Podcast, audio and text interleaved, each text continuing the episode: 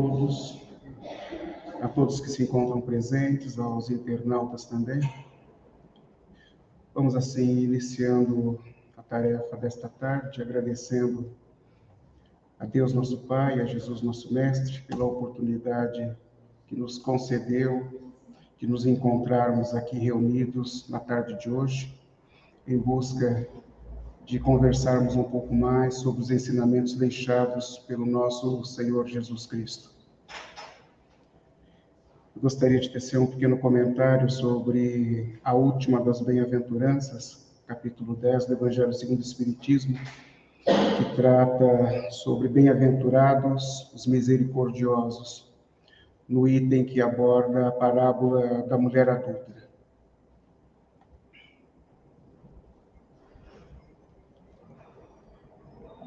Jesus nos tem envolvido com a transferência de informações, ensinamentos, tidos e interpretados como sendo libertadores. De extrema importância a observação referente à libertação, não por aquilo que seja condizente a uma ótica referente às denominações, aos nomes, a uma observação religiosa, mas sim na interpretação que se tenha dos instrumentos ofertados, dos instrumentos oferecidos pelo nosso Senhor Jesus Cristo. Os instrumentos interpretados como sendo libertadores de nós para conosco mesmos, em razão de toda uma observação realizada por Jesus, em razão das problemáticas emocionais que carregávamos e que ainda carregamos. O espírito que foi criado por Deus, simples e ignorante, voltado para um aspecto constante de crescimento, desenvolvimento, evolução, é aquele que, de acordo com o que Jesus apresenta na forma de uma promessa, vós sois deuses e farão um dia muito mais do que faço hoje. A necessidade de concebermos que este espírito então foi criado para que se desenvolvesse, foi criado como um ser individual, a fim que dentro do processo evolutivo viesse então a se desenvolver constantemente dentro de um tempo chamado eternidade, onde a partir de um determinado momento, sentindo mais a Deus, compreendendo mais a Deus, entendendo mais a Deus, tenha condições então de se tornar co-criador de Deus. Então, quando Jesus diz: Vós sois deuses, ele está afirmando a presença de Deus em nós, está afirmando a vigência de Deus em nós. Porque Deus encontra-se em nós desde o momento em que fomos criados simples e ignorantes, mas para uma observação de eternidade. Deus tem apresentado o norte. Deus nos tem proporcionado a condução dentro daquilo que se estabeleça como sendo um processo de segurança, de integridade, dentro de uma observação muito simplória de estarmos sobre os trilhos. Mas na interpretação da individualidade também, a necessidade de observarmos que a partir de um determinado instante, na etapa da razão, foi concedido ao espírito a consciência e o ego, que permitiram então com que fosse possível optar, decidir, mas junto da capacidade de opção e de decisão também veio a assunção da responsabilidade.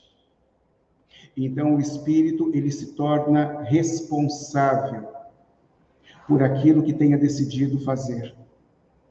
Torna-se o instrumento do seu próprio aprendizado, porque, de acordo com as causas constituídas, inevitavelmente o surgimento de um efeito proporcional às causas que tenham sido constituídas. Um processo de equilíbrio absurdo, que permite então ao espírito a interpretação básica em quaisquer momentos com os quais esteja envolvido, dentro da multiplicidade das reencarnações, porque não é a primeira vez que nos encontramos envolvidos no corpo, é mais uma vez, é mais uma oportunidade, é mais uma concessão. E dentro então deste propósito vai se tornando claro que quaisquer manifestações que nos envolvam,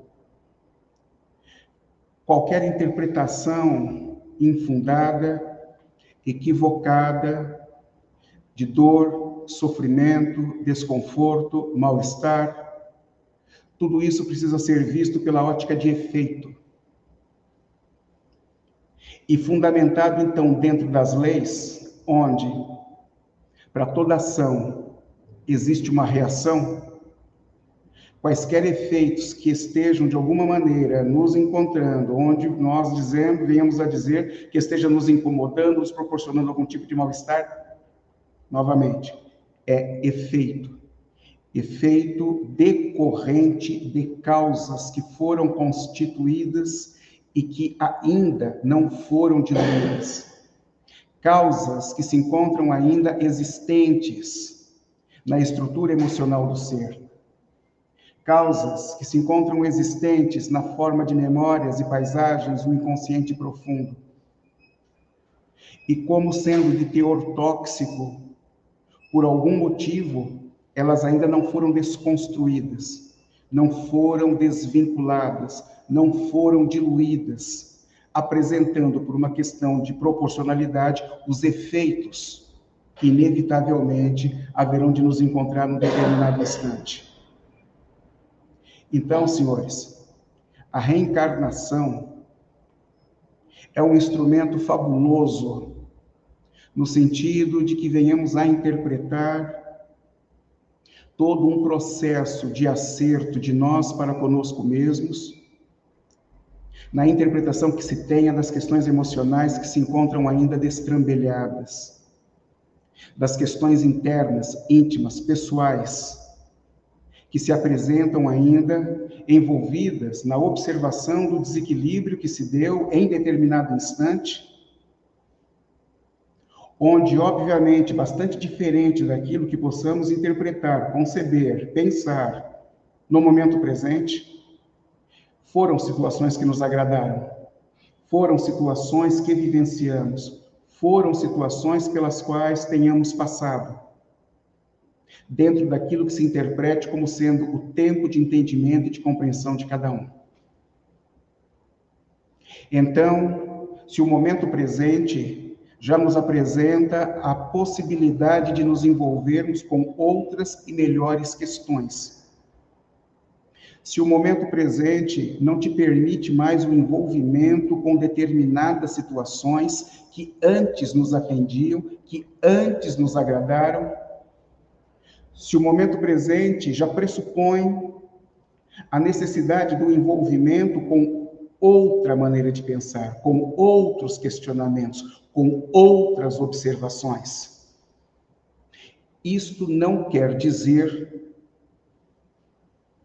que a base da memória que as paisagens com as quais tenhamos nos envolvido um dia, de maneira desequilibrada, de maneira equivocada, tenham desaparecido da tua estrutura interna, da tua estrutura emocional. Então, se ainda não desapareceram, elas têm gerado incômodo.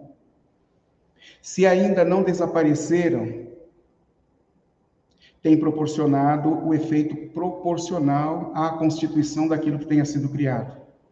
Se não desapareceram, então os efeitos que nos têm alcançado de toda forma e de toda monta, seja na forma das questões econômicas, profissionais, pessoais, sociais, na forma da doença que se apresentou na estrutura orgânica, todos eles decorrentes destas mesmas questões. Então, senhores, de fundamental importância que se interprete que o espírito, nesse processo evolutivo, obviamente, como o tempo vai passando, você vai mudando a maneira de pensar. Conforme o tempo vai passando, a tua interpretação perante determinadas questões vai mudando. Conforme o tempo passa, estabelecidos dentro das questões evolutivas, inevitavelmente você passa então a considerar outras questões, outras situações. E dentro disso tudo, o que, que vai ocorrendo? Você então vai se esquecendo daquilo com o qual muito se envolveu, vai se esquecendo daquilo que te proporcionava muita atenção. Porque a tua tônica agora é de vir a se envolver com outras questões que foram chegando. E conforme o tempo passa, então, na forma espiritual, na interpretação da questão interna do espírito, vai sobrando a observação então do escândalo. Porque, obviamente, interpretando as coisas de uma maneira muito diferente hoje, você passa a interpretar que certas questões com as quais você se envolveu tempos atrás, geradoras de escândalos, geradoras de mal-estar, foi uma imensa perda de tempo que não precisava ter se envolvido com isso. Mas o grande problema é que, como Deus vige em nós, como a vigência de Deus é eterna, e como Deus, então, está nos proporcionando norte, é evidente que a nossa opção, é evidente que a opção do Espírito, independentemente de conseguir interpretar ou não de maneira consciente isso, a opção sempre será por Deus. A opção do Espírito sempre será por Deus. E na interpretação comparativa entre o amor de Deus que vige em você e as expressões tóxicas escandalosas com as quais você veio a se envolver de maneira optativa, Isso então acaba proporcionando constrangimento interno ao espírito, e na formação dos constrangimentos, a aceitação da culpa perante os escândalos que tenham sido constituídos, o constrangimento entre a opção que você fez e a existência do amor em você na observação, na comparação, no estabelecimento destas questões, partindo-se do princípio que a sua opção sempre será por Deus, sobra então o constrangimento, o mal-estar. E o constrangimento e o mal-estar é detentor então da constituição de uma coisa chamada arrependimento tardio. E o arrependimento tardio, ele só pode se dar se houver a aceitação da culpa. Então, nosso Senhor Jesus Cristo, sabedor destas problemáticas internas que têm sido carregadas ao longo do tempo e de muito tempo, em todas as situações e condições que se apresentaram, Jesus sempre optou, Jesus sempre constituiu outros e novos ambientes. E os ambientes constituídos por Jesus em todos os instantes, em todos os momentos, foram considerados então como sendo medicamentosos. Jesus constitui ambientes medicamentosos. Por isso que Joana de Ângeles, que transfere a sua informação através de um mega médium chamado Divaldo Pereira Franco, sempre assevera na sua literatura que Jesus é o grande médico das almas porque só Jesus apresenta os instrumentos libertadores para questões que se apresentam de forma tão profunda na estrutura do espírito. E dentro da observação libertadora apresentada então pelo nosso Senhor Jesus Cristo, a observação condizente à necessidade do desprovimento da culpa que tem sido assumida, que tem sido mantida, mas que tem atravancado o processo do espírito. Porque, como o processo é evolutivo, não poderá, então, o próprio espírito ficar preso a determinadas questões que se deram em tempos anteriores. Não poderá o espírito permanecer apegado a determinadas estruturas, a determinadas maneiras de pensar que o impeçam de se desenvolver, que o impeçam de caminhar, que o impeçam de evoluir. Então, se nós formos interpretar, parar no tempo, permanecer no tempo, impedindo-se de caminhar, impedindo-se de se desenvolver, nós poderemos interpretar na literatura séria um livro do Bezerra chamado Dramas da Obsessão, que é um livro muito interessante porque trata sobre as questões obsessivas que se deram em razão do período da Inquisição. Coisa absurdamente complexa coisa absurdamente profunda. E dentro dessa abordagem, nós vamos encontrar um determinado instante da obra uma reunião de desobsessão que está se dando. E o médium, então, começa, o médium de psicofonia começa, então, a se apresentar em razão daquilo que o espírito está transmitindo como informação, e ele se apresenta, então, assustado o espírito se apresenta absurdamente assustado, porque ele diz: me ajudem, socorram-me, auxiliem-me, porque eu estou fugindo do monstro de aço que faz um barulho ensurdecedor.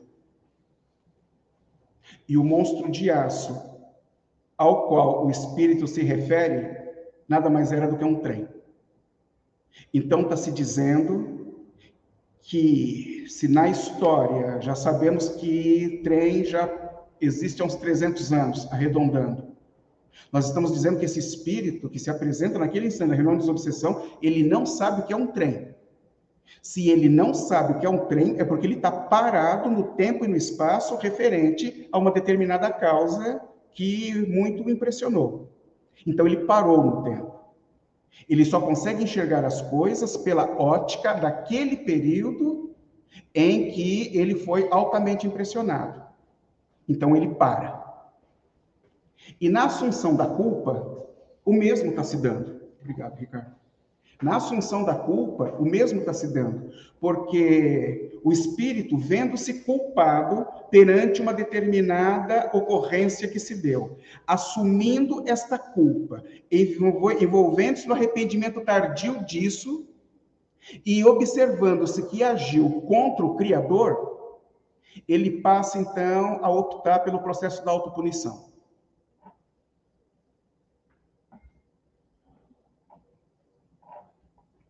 E passa então a achar que não merece o amor de Deus, não merece o auxílio divino, não merece absolutamente nada, por quê? Porque incorreu contra Deus e passa a gerar um processo de autopunição.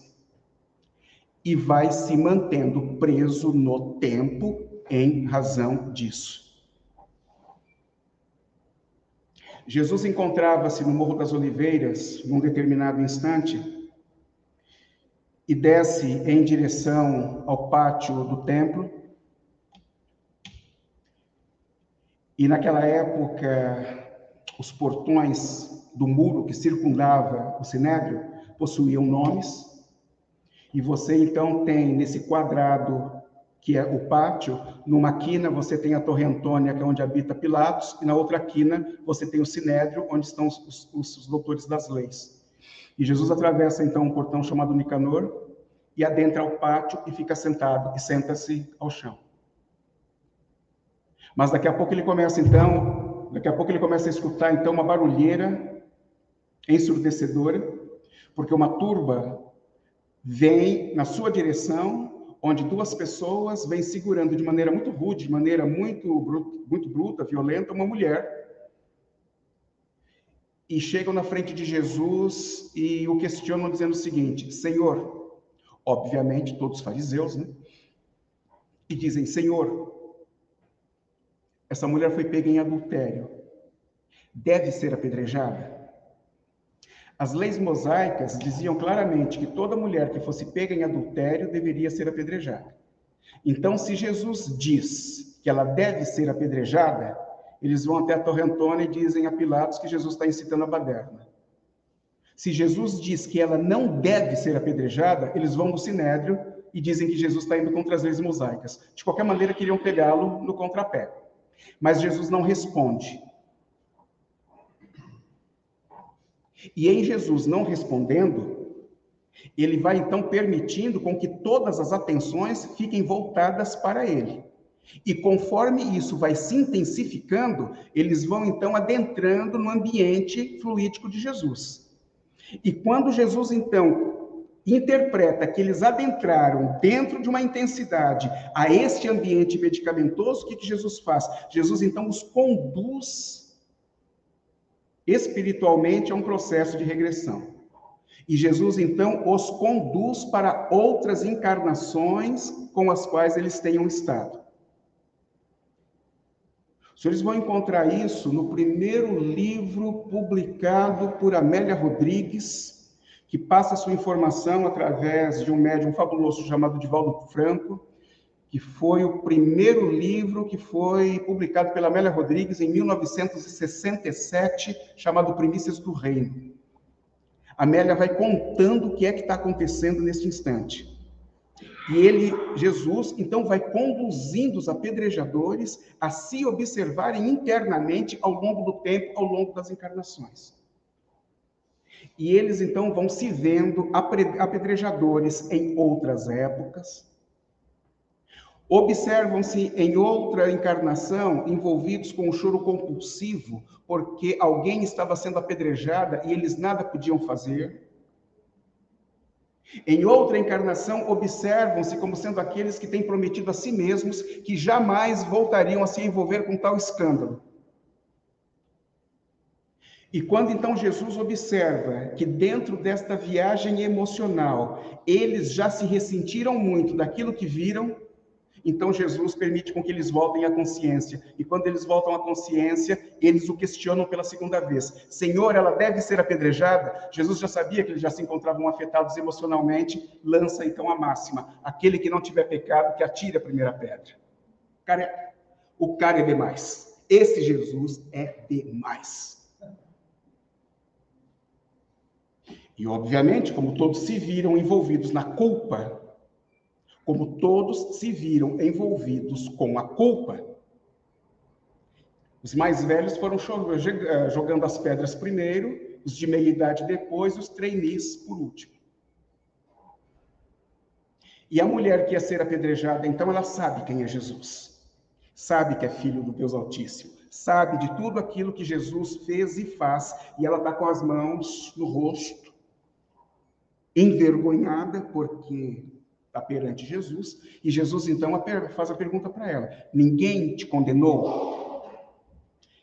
E ela, com as mãos no rosto, diz: Não, mestre, ninguém me, ninguém me condenou. Jesus então vira-se para ela e diz: Então vá e não peques mais.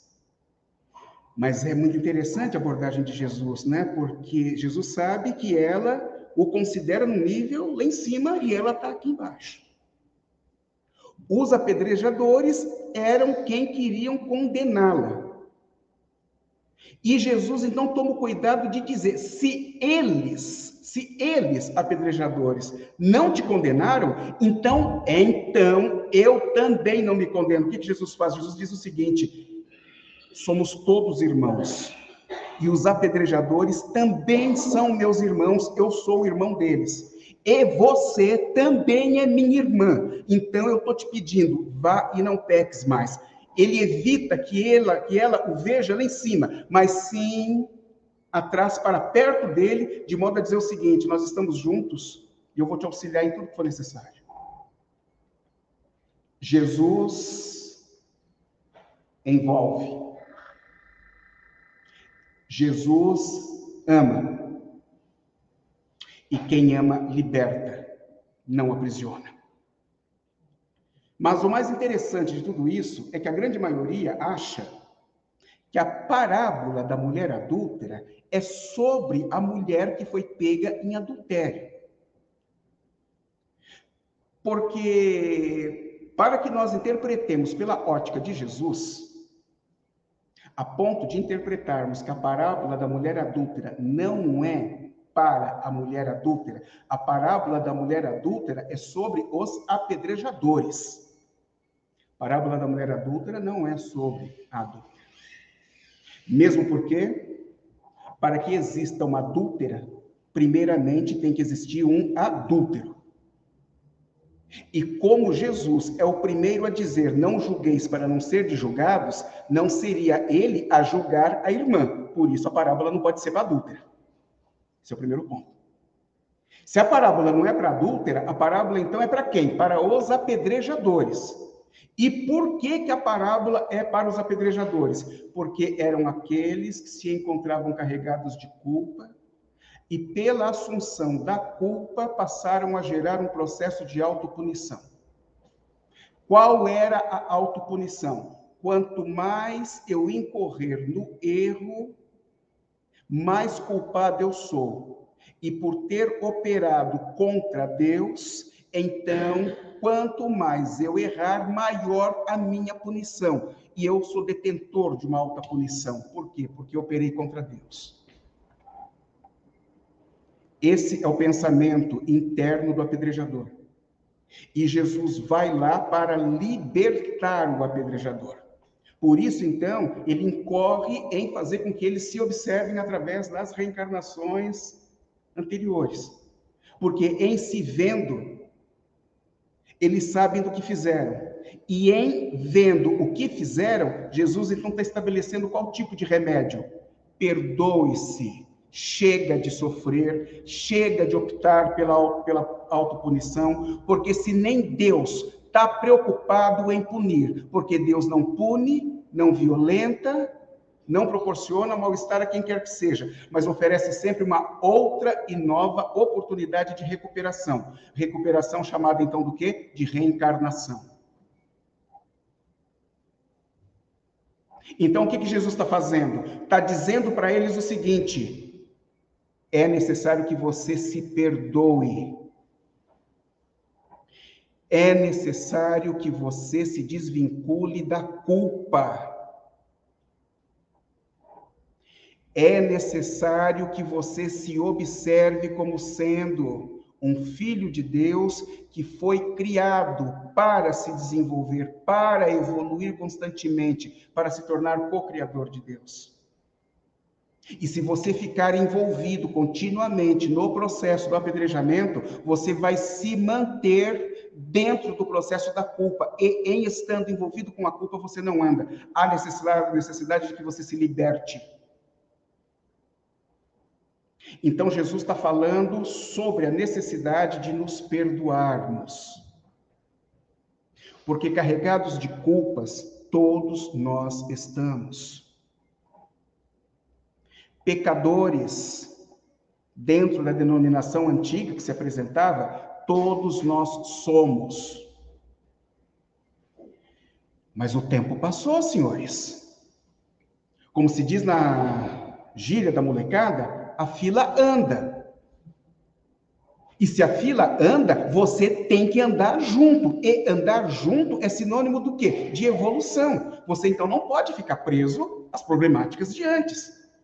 Não estamos falando sobre o fato de não assumirmos responsabilidades. Em nenhum momento aqui eu disse que você pode sair fazendo o que quiser, da maneira que quiser, porque como Deus é Pai, como Deus é amor, então Ele sempre vai estar te perdoando. Não é sobre isso que estamos discutindo. Nós estamos falando, senhores, sobre o fato de que quem gosta de passado é museu. Eu preciso caminhar para frente constantemente, assumindo sim a culpa de determinados equívocos com os quais eu me envolvi, mas eu não posso permanecer morando nela. Não posso permanecer morando nela. Porque quando se fala que Jesus oferece os instrumentos libertadores, está se dizendo que Jesus tem oferecido os instrumentos que se apresentam num nível de qualidade absurdamente maior do que os equívocos com os quais você veio se envolvendo em determinado instante. E que, envolvendo-se com estes novos e mais qualitativos instrumentos, a tendência é que venhamos a nos impressionar com os aspectos mais qualitativos, mais elevados. E se você começa então a se acostumar a enxergar isso, naturalmente você começa a se esquecer das questões antigas. É assim que funciona. É assim que funciona.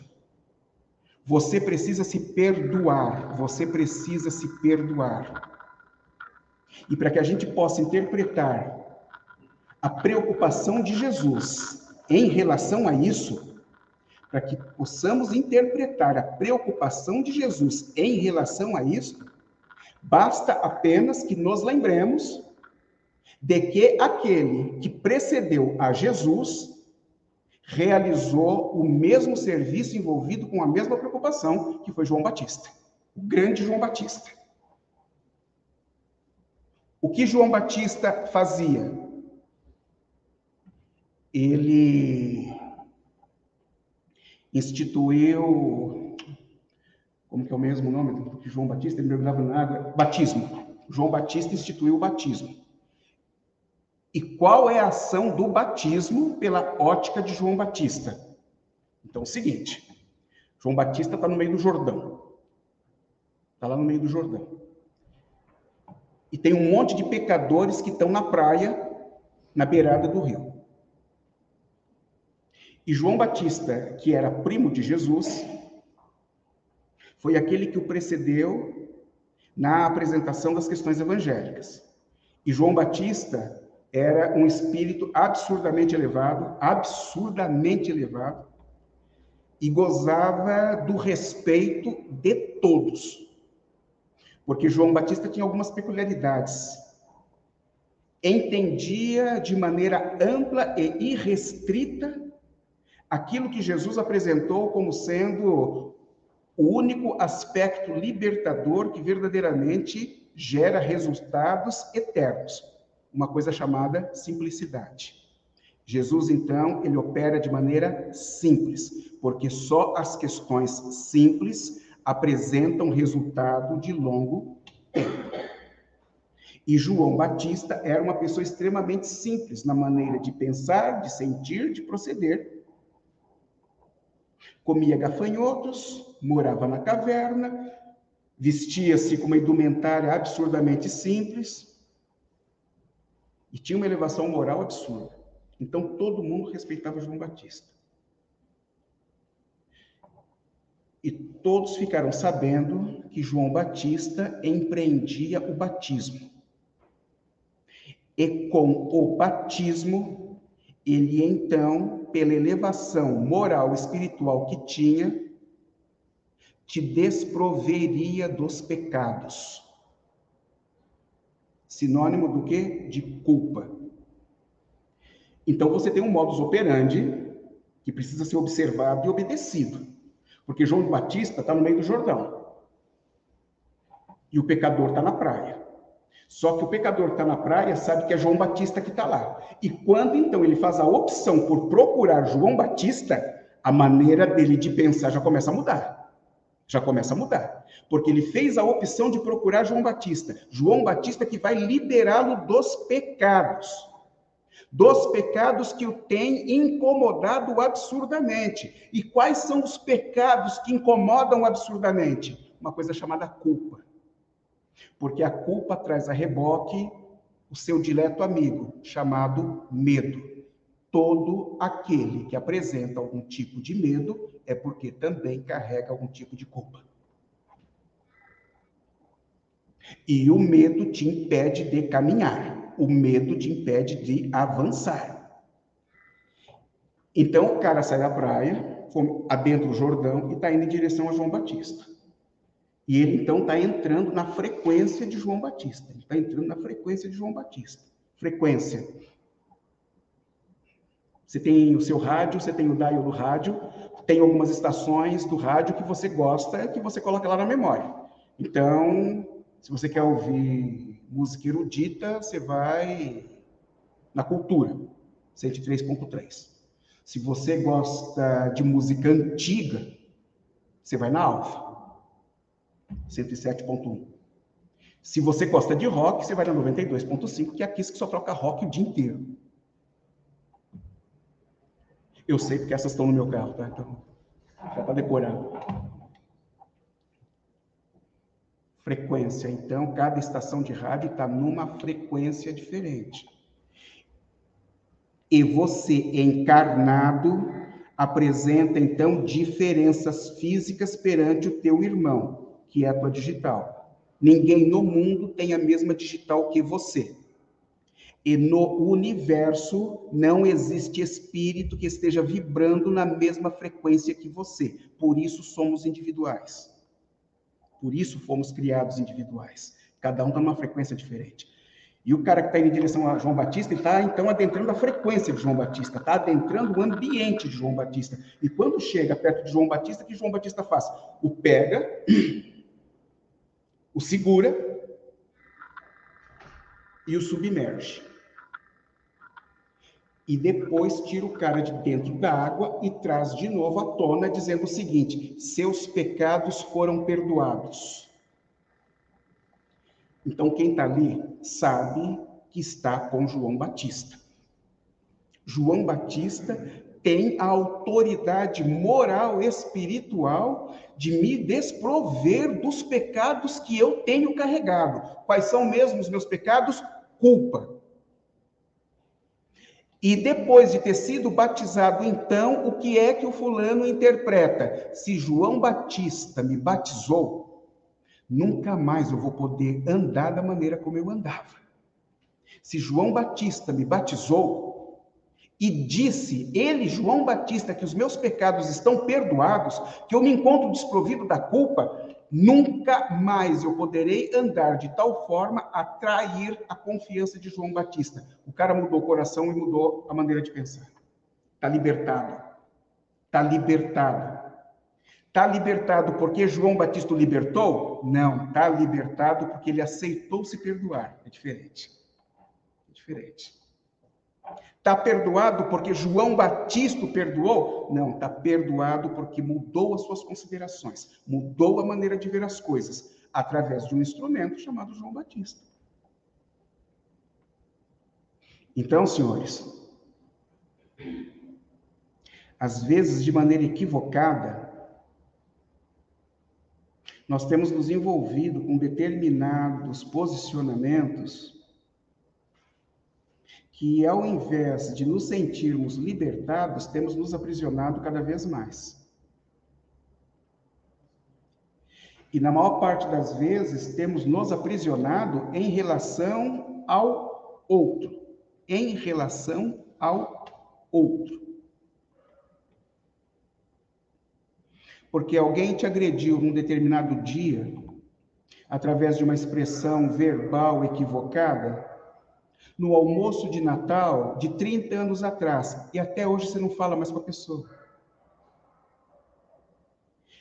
E a pergunta que não quer calar é o seguinte: onde é que mora o problema? Naquele que te agrediu ou em você que não o libertou? Porque enquanto você continua a se lembrar do que aconteceu, agressor e agredido estabeleceram então uma ligação. E nessa ligação ambos estão presos, inclusive quem não perdoa.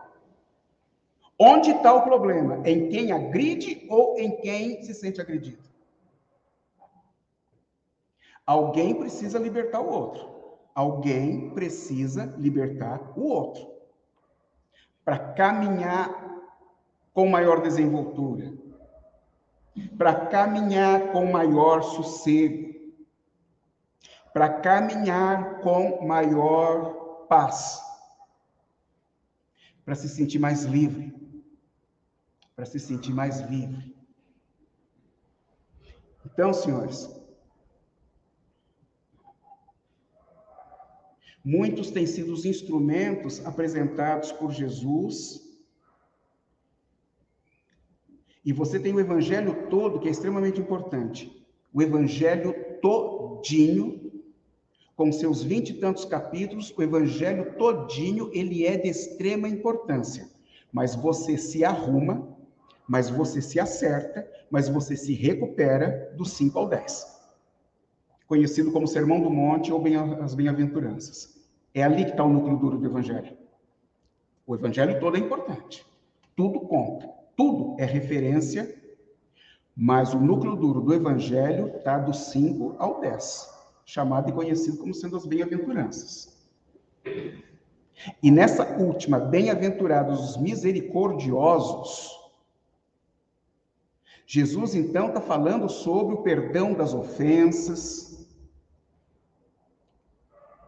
Dentro do perdão das ofensas, traz à baila, então, a parábola da mulher adúltera, que trata sobre o auto-perdão.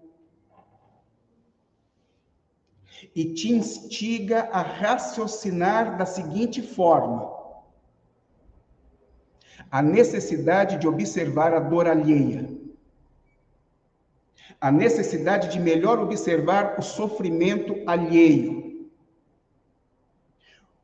Porque o que você chama de dor, o que você chama de sofrimento, o que você chama de mal-estar, o que você chama de desconforto, é café pequeno perante sofrimentos de outros irmãos que se encontram envolvidos com um teor e intensidade de mal-estar que você não tem noção do que se trata, que você não tem noção do que se trata. Então, senhores, Jesus tem sido um instrumento na apresentação das questões libertadoras. Tem ensinado como fazer, tem ensinado como proceder, tem ensinado como proporcionar o aspecto libertador. Um dia, estando com Pedro, Pedro, na sua extrema simplicidade, o questiona sobre o fato se Deus ouve as nossas preces. E Jesus, mais do que rapidamente, responde a Pedro: Pedro, Deus sempre ouve as nossas orações. Pedro, Deus sempre ouve as nossas orações. Pedro, Deus sempre ouve as nossas orações. É óbvio que na literatura Jesus não repetiu três vezes. Eu estou repetindo três vezes para os senhores, para que os senhores não se esqueçam disso. Porque as questões elas se apresentam bem mais simples do que aquilo que nós possamos imaginar. E o que o processo reencarnatório nos tem proposto ou trocando em miúdos, o fato de você se encontrar no corpo neste instante, em mais uma oportunidade que te foi concedida, pressupõe então o fato de você interpretar que você só se encontra no corpo por um único processo, por uma única necessidade. Você só está vivo no corpo por um único motivo, que é aprender. Aprender é da lei. E o jargão popular tem dito que aprende-se de qualquer maneira, pelo amor ou pela dor. A opção é tua. A opção é tua. E pelo amor, você tende então a interpretar mais e melhor as questões, partindo do princípio que você é inteligente,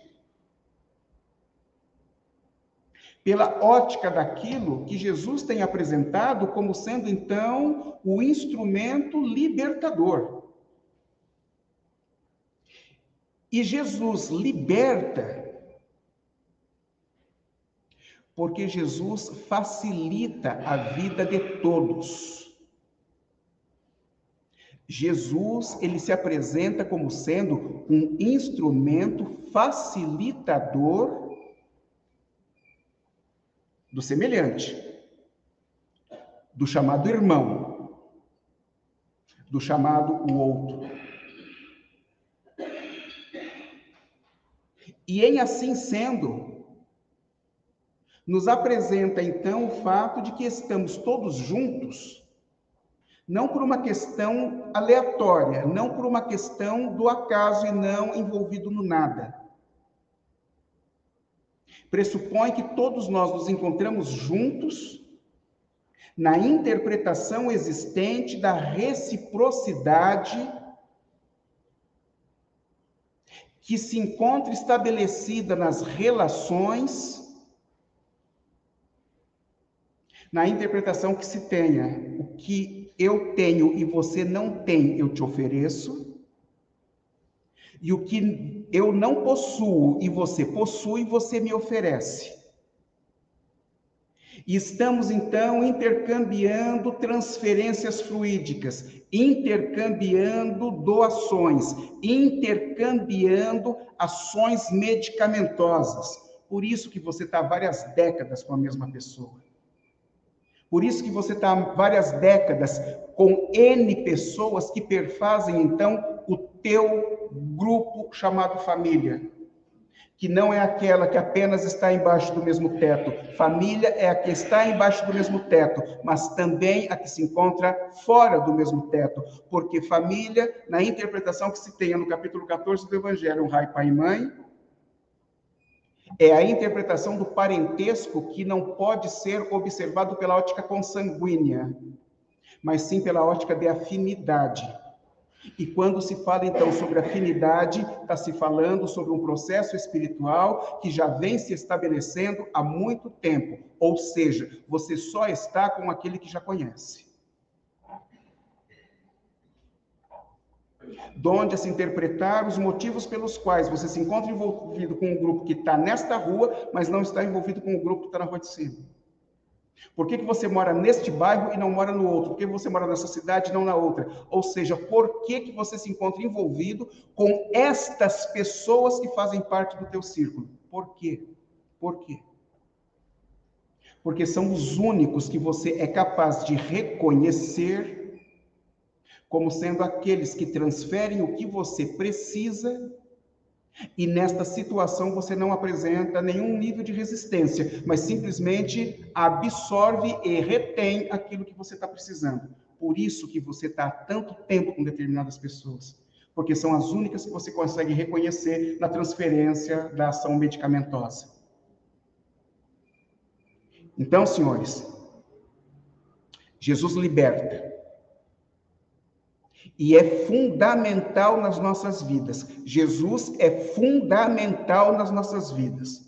Por uma única questão: só Ele tem a capacidade de oferecer os instrumentos libertadores que permitirão com que caminhemos com maior desenvoltura a ponto de chegarmos no nível condizente ao que ele havia dito: Vós sois deuses e farão um dia muito mais do que faço hoje. Assim sendo, de fundamental importância, o envolvimento constante, a lembrança constante, a memória constante, a presença constante com o dileto amigo. Porque é aquele que tem assumido a responsabilidade na transferência das informações libertadoras, dizendo-nos em todos os instantes amorosamente: Eu sou o caminho, a verdade e a vida, e ninguém irá ao Pai senão por mim. Muito obrigado a todos, uma boa tarde, um bom domingo.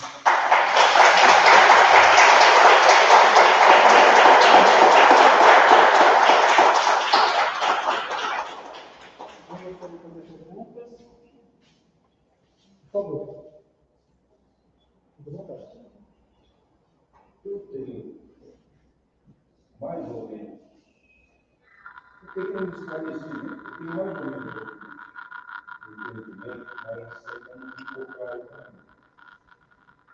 É, um pouco que eu vi, muitas vezes, dessas ligações, dessa família, que pode ser consanguínea ou não, é, muitas vezes, ou de outras épocas, me corrija de cabeça, a maioria das vezes vai com uma afinidade negativa ou positiva, vai com uma ligação, uma afeição. E sempre tem um processo mental. É tudo pelo pensamento que a gente, né, acredito eu, o que existe gente né, no momento é consequência de todo um processo mental. Tem vários livros, estudos falando sobre a mente, o nosso poder, de como administrar, como trabalhar. E trabalhar junto com os outros reencarnações contrárias. Então é um misto de coisas, então o espírito tem ser tudo. Tudo. Tudo que eu digo fazer tal coisa, não tem outro que vai falar que não. E tem muita gente que marca alguma coisa, ou faz um, um calendário, uma agenda e não consegue cumprir a agenda. Por que existem algumas coisas contrárias? A minha pergunta é, né, minha pergunta é, quando a gente ou entra num processo, eu queria perguntar como é o mecanismo de quando a gente ignora, quando não tem um processo nosso mental, quando a gente não vê o nosso aprendizado e a gente, numa reencarnação, cai um tipo de pessoa, tipo de situação que a gente nunca. Mas aí não é nosso, não é nosso. Não sei se eu estou. Porque muitas vezes a gente tem afinidade, enfim, isso vem de tempos em tempos. Mas às vezes, será que alguém tem que entender esse novo aprendizado foi uma coisa que eu não consumi, que eu não busquei, que não tinha. Mas dessa encarnação agora você vai estar num momento tudo diferente. E é isso não? O processo, o processo do espírito é de aprendizado constante. Por isso, então, o espírito ele tem que passar e passa pelas mais variadas experiências que a gente possa imaginar. Então, num determinado instante você foi detentor de poder, no outro, num outro instante esteve envolvido com a subalternidade, num determinado instante teve um altíssimo poder aquisitivo, no outro instante envolvido numa miserabilidade absurda, ou seja, dentro de um planejamento reencarnatório, porque toda vez em que você se apresenta reencarnado, isso está suportado num planejamento que foi feito antes. Existe um planejamento que foi feito antes. E este planejamento visando, então, o nosso adiantamento moral e espiritual, visando, então, a quebra destas questões causais equivocadas que ainda fazem com que determinados efeitos nos alcancem, desemprego, problemática econômica, dor física, doença, tudo isso é efeito, mas se é efeito, está suportado numa causa. A reencarnação, ela serve para desconstruir estas causas. E para que isto ocorra, então, dentro do planejamento reencarnatório, determinadas condições têm que se apresentar. Então, nesta existência, ele não pode voltar casado com a mesma pessoa com a qual esteve casado na encarnação passada. Há necessidade do envolvimento com uma outra pessoa, porque envolvendo-se com esta outra pessoa, outros trâmites haverão de se dar. E o que, que vai acontecer? O nível do aprendizado dele aumenta, o nível do aprendizado dele melhora, altera. Então é muito importante que nós interpretemos o seguinte, que nem todo mundo pode reencarnar. Né?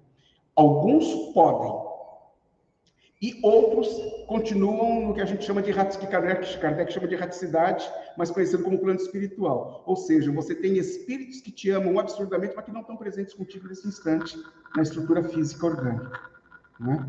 Pessoas que nos querem absurdamente em razão dessas questões da afinidade que você citou, que são afinidades espirituais. Ou seja, pessoas com as quais eu tenho estado há muito tempo. É a mesma coisa você pegar e interpretar famílias que você disse que se dão muito bem, onde todo mundo se dá muito bem, você vai na casa dessa família, você sai de lá reenergizado e tudo mais, e você tem um outro grupo onde você diz que daquela família de cinco tem três que se dão bem e dois que destoam. Então, uma família é homogênea, outra família é heterogênea. Só que essa aqui que você chama de homogênea, onde todo mundo se dá bem, você vai interpretar, então, que está acontecendo o seguinte: os caras estão vindo juntos, reencarnando juntos, já há muito tempo. Né? Então, quanto mais juntos estão, mais aperta as afinidades, mais apertam os vínculos, em razão de uma intensidade maior na confiança, na amizade, no amor, no carinho, coisa que na outra família não necessariamente está acontecendo. Então, a única coisa que eu posso dizer é o seguinte: tudo é necessário perante aquilo que se tem apresentado. Tudo, tudo. Não estamos com ninguém por uma questão aleatória, ah, não existe o acaso na constituição de fatos, de ocorrências, tudo tem se dado dentro daquilo que tem que ser Agora, o que precisa muito é que nós observemos isso de uma maneira melhor para que nós contribuamos mais e melhor com o processo, porque a oportunidade já, foi, já nos foi concedida. A gente precisa fazer mais e melhor a cada instante. Espero ter atendido sua, sua dúvida. Mais alguém? Isso.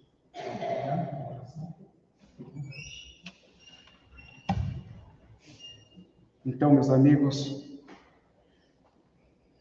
agradecidos profundamente que estamos em razão da oportunidade que nos foi concedida de nos lembrarmos do teu nome, de nos lembrarmos da tua imagem, de nos lembrarmos do teu imenso amor. Resta-nos apenas o exercício da gratidão em razão de tudo que nos foi proporcionado no dia de hoje que nos tem sido proporcionado sempre. E te pedimos, Senhor, humildemente, para que as impressões recolhidas deste ambiente que se constituiu em teu nome se mantenha existente ao longo do dia, da semana, ao longo dos anos, ao longo de todo o sempre. Porque encontrarmos contigo é o estabelecimento da nossa sensação de segurança íntima, emocional e eterna. Obrigado, Senhor. Muito obrigado aos amigos espirituais que se encontram conosco, nos auxiliando em todos os instantes, em todos os momentos, e que a tua paz, o teu amor, a tua segurança nos envolva, nos mantenha e nos proporcione o teu amor em todos os instantes. Que assim seja. Muito obrigado.